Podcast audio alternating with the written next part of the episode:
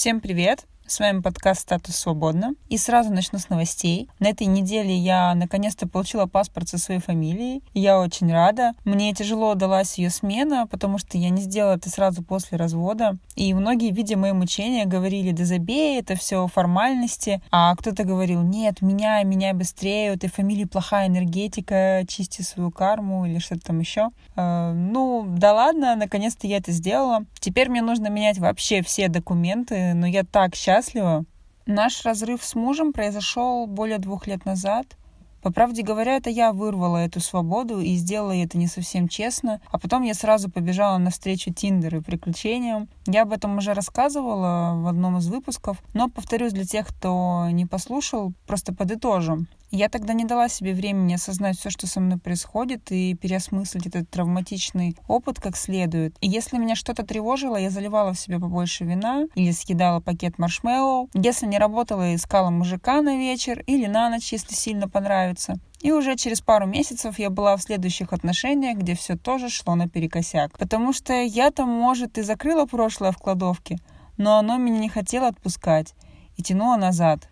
Эти флешбеки не давали мне жить настоящим и наслаждаться жизнью, которая стала просто в разы лучше замужней.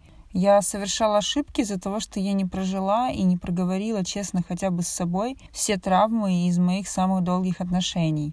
Я даже себе не призналась в том, что меня что-то очень сильно ранило и что мне еще тяжело. Из-за этого я постоянно проецировала характер и поведение своего бывшего мужа на парня, который не имел с ним ничего общего. Помню, я так сильно старалась в тех отношениях, мне казалось, я просто из кожи вон лезла. Но все это было бестолку, потому что вместо того, чтобы обратить внимание на реального человека рядом со мной и понять его, я хотела исправить то, что было плохо в предыдущих отношениях. Я вспоминала, чем был недоволен муж, и пыталась работать с этим, в то время как парень, который был рядом со мной, хотел совсем другого.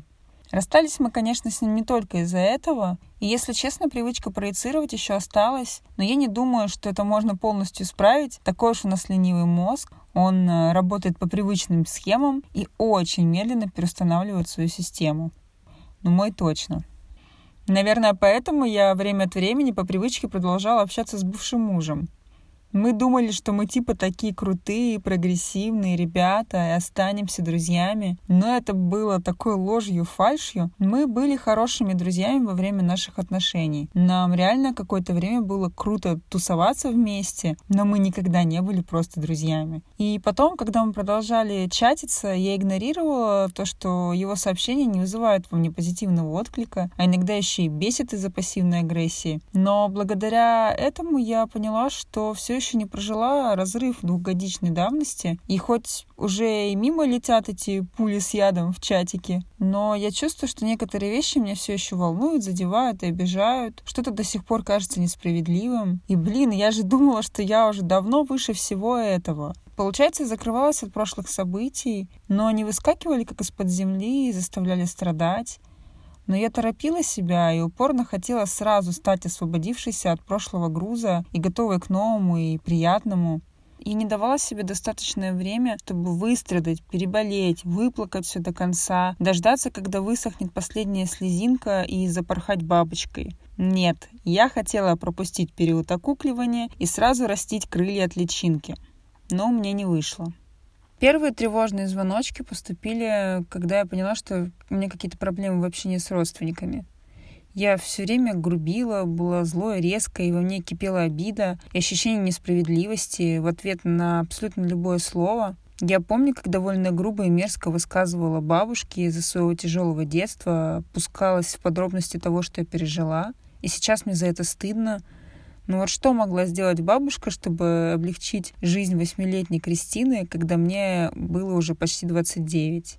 Ну а до меня дошло, что я не только развод свой не пережила, ей детские раны еще не зарастила. И там еще нет шрамов, ничего не затянулось. И все начинало кровоточить от внезапного слова или резкого взгляда, хотя, по идее, они вообще не должны задевать меня. Ну, я же начиталась Лобковского, Литвака, Берна и всех других. И мне казалось, что я все свои травмы и сценарии осознала и проработала. Ну, казалось, здесь ключевое слово. Ничего подобного. Начала я с того, что стала рассказывать психологу самые страшные тайны, о которых и моя мама не знает. И я получила от него очень важный совет тогда. Он не стал меня жалеть, не стал гладить по головке, он просто все внимательно выслушал и сказал, что мне нужно налаживать контакт со своим внутренним ребенком, слушать его, жалеть его и любить. Это было интересно, и я решила попробовать. Когда я начала вот таким образом работать с собой, ну, общаться со своим ребенком, у меня как будто бы вскрылись ранки и стал выходить гной. Простите, но иначе не сказать. Я помню, как внезапно на меня что-то наплывало, и я начинала рыдать от жалости к себе маленькой. Но это был такой прогресс, потому что до этого я своего ребенка винила и стыдила, ну, наказывала, в общем. Я будто держала его в воображаемой темной комнате или ставила в угол, когда моя маленькая девочка вырывалась и творила, что попало. Но как же можно ругать ребенка, если он не справился с травмами, которые некоторым взрослым не под силу пережить? Это глупо. После жалости наступил другой период.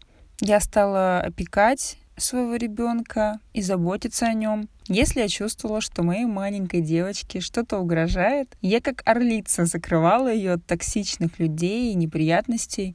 Конечно, иногда мне приходилось быть чересчур осторожной, но я же училась. Это был такой этап, очень важный в моей жизни. Но со временем я все больше и больше становилась другом своему ребенку. Это обернулось тем, что наконец-то у меня стали появляться желания. Оказывается, вот эта детская версия, она является хранилищем наших желаний. И это было так приятно наконец-то что-то захотеть, действительно что-то захотеть. Да, это были какие-то очень будничные вещи. То есть я проснулась и внезапно захотела пойти в парк аттракционов, а потом сходить в кино и съесть мороженое. Но это был тоже прогресс, потому что было время, когда мне вообще ничего не хотелось.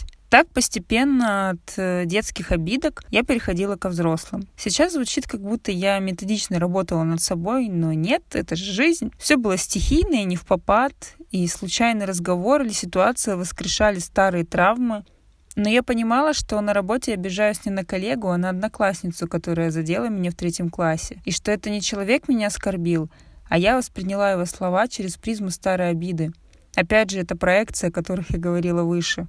И я поняла, что не все мужики козлы, а у меня не сложилось просто с парочкой из них. И в этом нет ничего страшного.